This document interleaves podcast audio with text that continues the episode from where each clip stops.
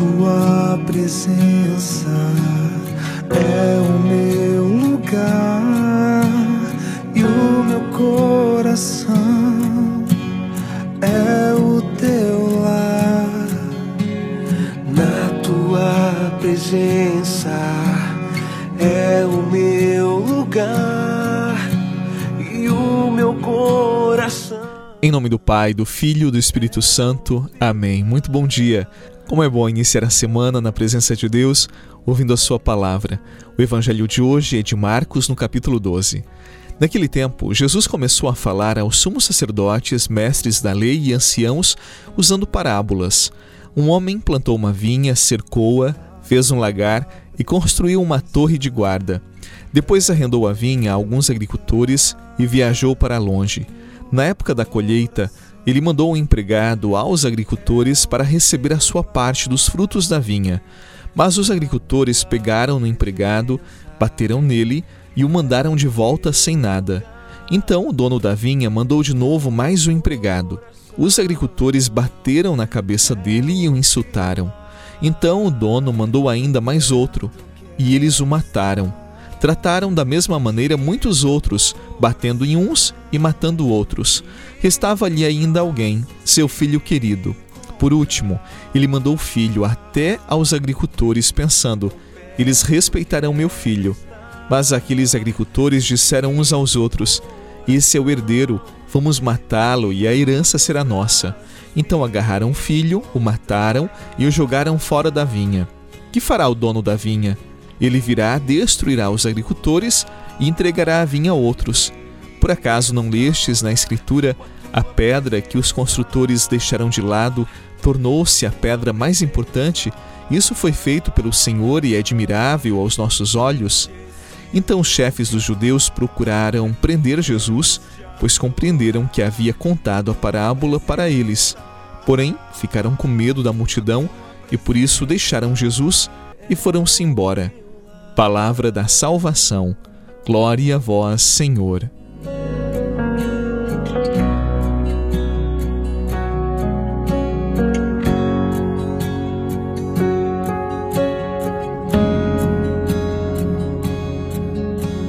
Na tua presença é o meu lugar e o meu coração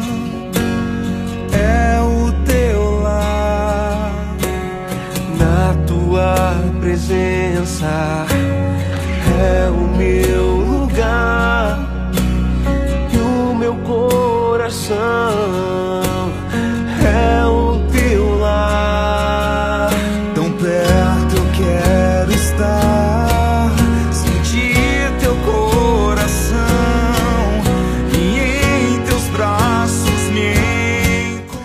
O evangelho que ouvimos hoje resume parte da história do povo de Deus. Fala de uma vinha, que é Israel, do dono da vinha, que é Deus, dos empregados, que são os profetas enviados por Deus, e do filho do dono da vinha, que é Jesus, e ainda os agricultores, que simboliza o povo de Israel. Depois você pode ouvir novamente o evangelho e você vai perceber que de fato resume grande parte do primeiro e também do segundo testamento esta parábola que Jesus contou. Mas vamos meditar um aspecto do texto de hoje. Eu dizia ontem, na Catedral de Tubarão, que certa vez Santo Agostinho foi questionado por que Deus nos criou. Uma boa pergunta, não é? Por que Deus criou você? A troco de quê? E Santo Agostinho respondeu: Deus nos criou para que Ele pudesse nos amar, para que pudesse oferecer o seu imenso amor a todo ser humano. Sim, Deus nos tirou do nada e nos criou para que pudéssemos experimentar do seu amor.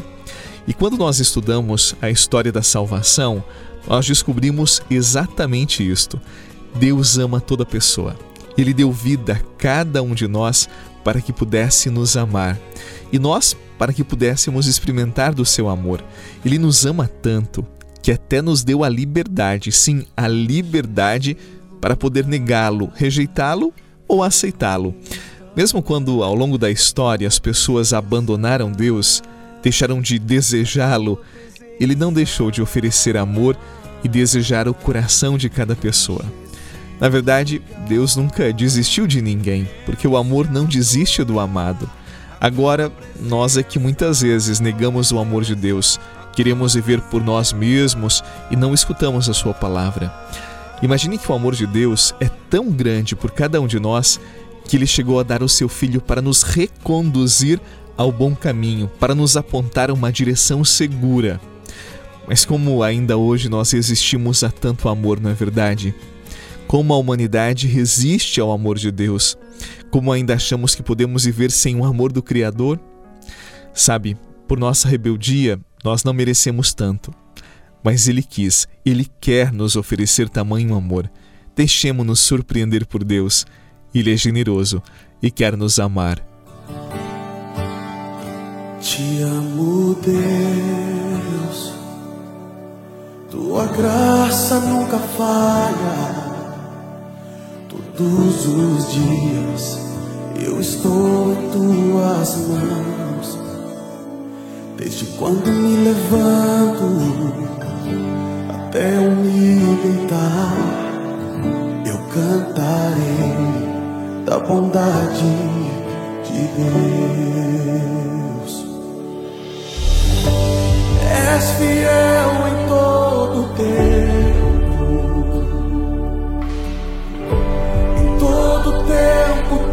és tão, tão bom com todo fôlego que tem. Eu canto. Existe experiência mais linda na vida de uma pessoa que amar e poder dar amor? Eu acredito que não. Amar nos humaniza e ao mesmo tempo nos diviniza. Quem ama está muito, mas muito perto de Deus. Então, ame Deixe de lado todo rancor, todo ódio. Ame e você se parecerá mais com Deus. Eu fico impressionado como tem pessoas que preferem odiar, caluniar, dividir, complicar a própria vida e a vida dos outros. Pelo amor de Deus, pelo amor de Deus, não faça isto. A vida é um breve respiro para se perder tempo com aquilo que não nos conduz ao amor. É por isso que Jesus nos ensinou: ame, Ame a Deus, ame ao próximo e você estará no caminho da salvação. Para que vai ser o dia de hoje? Qual a sua missão hoje? Amar e somente amar. Se não for para amar, de nada serve viver. Que Deus abençoe a sua segunda-feira e esta semana que está começando. Em nome do Pai, do Filho e do Espírito Santo. Amém. Um dia exitoso para você. Paz no seu coração, muito amor, nada de ódio, nada de rancor até amanhã, se Deus quiser. Tua presença me conforta. Sei que és meu pai,